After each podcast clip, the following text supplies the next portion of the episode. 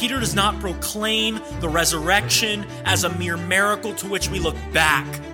He proclaims it as a reality in which we can participate even now through faith and baptism. You're listening to the Holy Joys Sermon Podcast.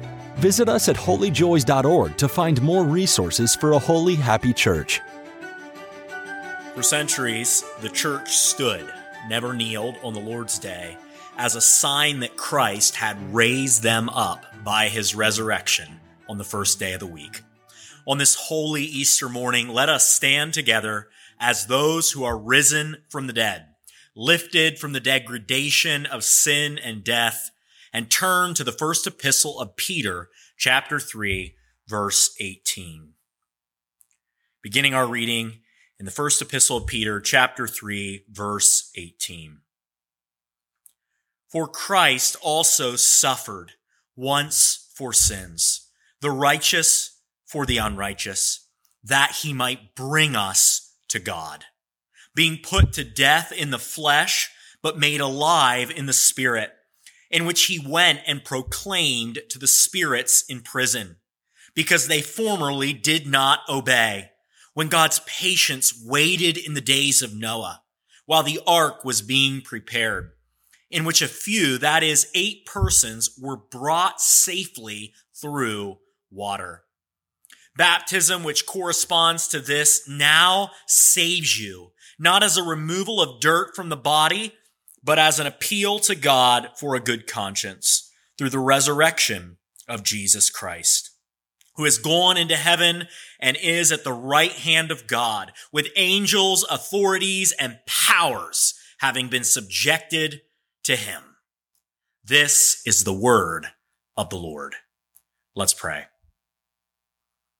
Almighty God, who raised Jesus by the power of the Holy Spirit, loosing the pangs of death because it was not possible for him to be held by it. Raise us up also that we might know the power of his resurrection and live before you in righteousness and holiness all the days of our lives. Amen. In just five verses, Peter proclaims the mystery of our faith. First, Peter proclaims the mystery of Good Friday. Christ suffered once for sins, the righteous for the unrighteous, that he might bring us to God. Jesus is the only truly righteous one. All have sinned except Jesus. All deserve to die except Jesus. Yet in his great mercy, Christ came to die as a substitute for unrighteous sinners like you and me. Through his wounds, we are healed. Through his sufferings, we are sanctified. Through his blood, we are reconciled to God. The outstretched arms of Christ on the cross are the bridge between a holy God and unholy sinners. Second, Peter proclaims the mystery of Holy Saturday. Christ was put to death in the flesh, but made alive in the spirit, in which he went and proclaimed to the spirits in prison. Christ was put to death in the flesh. His human body died and was buried. We know that. But where did his human soul go? And what was it doing between Good Friday and Easter Sunday?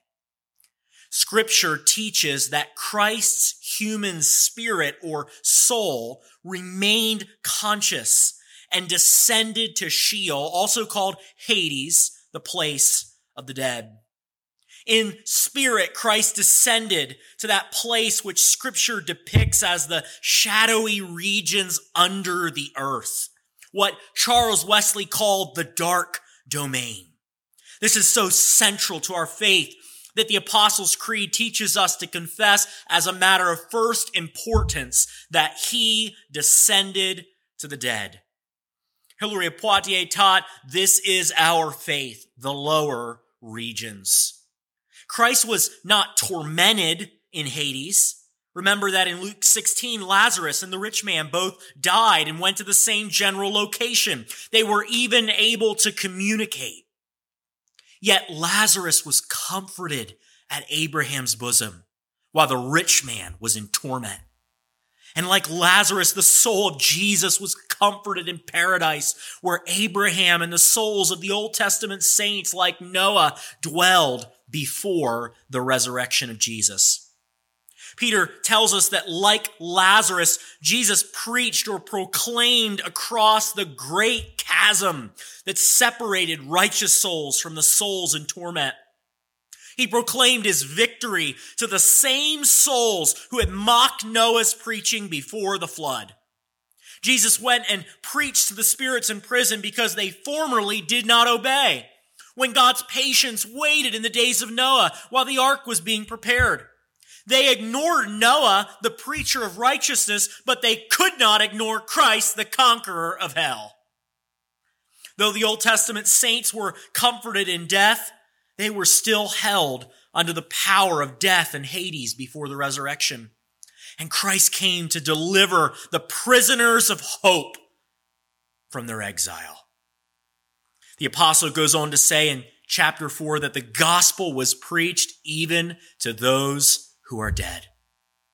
While the body of Jesus lay lifeless in the tomb, his soul was invading the house of the strong man, plundering Satan's goods, the souls of the saints whom he had kept captive in the shadowy realms of the dead. Noah, the persecuted preacher, and all the saints who had looked for Messiah were vindicated by Christ's descent to the dead on Holy Saturday and ushered into the heavenly places by his resurrection. Because of Christ's resurrection, we no longer go to Sheol when we die. But to be absent from the body is to be present with the Lord in heaven. This brings us to our third point. Peter proclaims the mystery of Easter Sunday, the resurrection of Jesus Christ. It was Peter who preached at Pentecost that God raised him up, loosing the pangs of death because it was not possible for him to be held by it. Peter uh, cites David in Psalm 16 where he says concerning Christ, you will not abandon my soul to Hades or let your Holy One see corruption. God didn't allow the body of Christ to see corruption. He didn't allow it to decay in the grave. And God did not allow Christ's soul to be abandoned to Hades or Sheol. But on the third day, God raised his body up from the grave and his soul from the dark domain of Sheol. Charles Wesley knew it well. Up from the grave he arose with a mighty triumph o'er his foes. He arose a victor from the dark domain and he lives forever with his saints to reign. On the third day, he rose again, body and soul, putting death and Hades under his feet.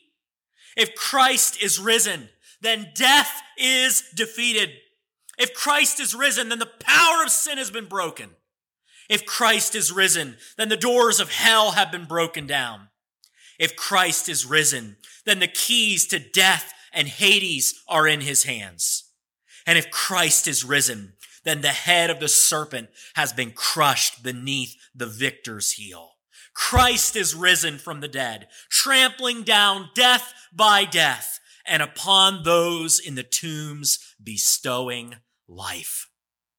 But mystery of mysteries. Peter does not proclaim the resurrection as a mere miracle to which we look back. He proclaims it as a reality in which we can participate even now through faith and baptism.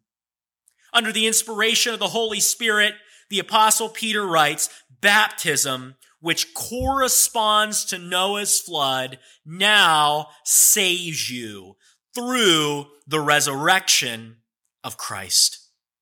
Now listen very carefully. Peter is clear that baptism does not save us as a removal of dirt from the body. The mere act of washing with water does not save us. There's nothing magical in the water.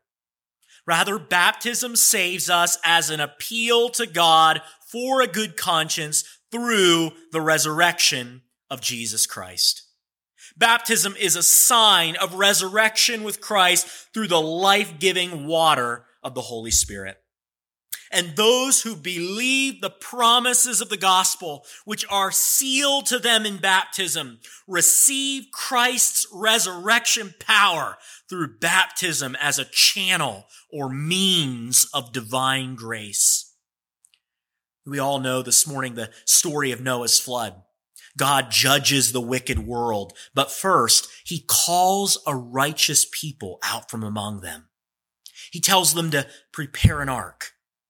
And then as he delivered Israel through the waters of the Red Sea, God delivers Noah and his family safely through water. While they are still in the water, God sends his dove to assure them that sin has literally been washed away from the earth and all is at peace. And then when the flood waters recede, he leads them out onto an earth that has been cleansed of evil. Peter says that this corresponds to baptism which now saves us. That all those years ago in Noah's flood, God was preparing to teach us something.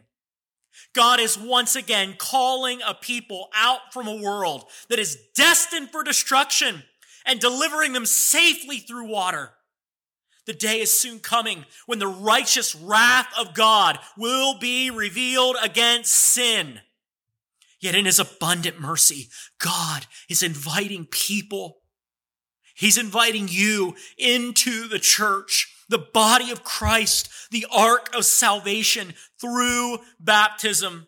He is delivering men and women, boys and girls, bringing them safely through water and sealing them with his heavenly dove, the Holy Spirit of promise when Jesus returns, his baptized people will inherit a resurrected world, a new heaven and a new earth, cleansed of evil once and for all. Praise God. Now, I don't want you to misunderstand me this morning because baptism is no guarantee of final salvation. In 1 Corinthians 10, Paul says that Israel's passing safely through water in the Red Sea is also a type of baptism. Nevertheless, Paul says in verse 5, with most of them, God was not pleased, for they were overthrown in the wilderness. There are many who are baptized, but ultimately perish. Yet, to those who are baptized by faith, and persevere in faith, to those who look only and always to Christ as their hope in life and in death. Baptism now saves us through the resurrection. Christ is Lord in heaven and on earth and under the earth. He has gone into heaven and is at the right hand of God with angels, authorities, and powers having been subjected to him. And his almighty power is being extended to you and to me. It is a power that delivers all those who through fear of death were subject to lifelong slavery. It is a power that breaks the bond of sin in all its forms. It is a power that raises the dead in sin and makes us new creatures in Christ Jesus. The old has passed away. Behold, the new has come. For centuries, Easter has been the church's favorite time to baptize. And as we prepare to administer the sacrament of baptism this morning, listen attentively to Paul's words in Romans 6. Are we to continue in sin that grace may abound? By no means. How can we who died to sin still live in it?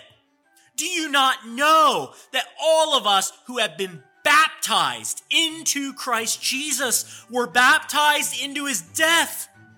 We were buried, therefore, with him by baptism into death, in order that just as Christ was raised from the dead by the glory of the Father, we too might walk in newness of life. In baptism, we die with Christ. We are buried with Christ. we descend with Christ to the dark domain. And leaving our sin behind us, we rise with Christ to newness of life. Christ is risen. Put off the old life of sin. Christ is risen. Be made new. Christ is risen. Stare down death. Christ is risen. Rise with him. Christ is risen from the dead, trampling down death by death, and upon those in the tombs, bestowing life. He is risen. Thank you for listening to the Holy Joy Sermon Podcast. Our labors for a holy, happy church are supported by generous listeners like you. Please pray about partnering with us at holyjoys.org forward slash donate.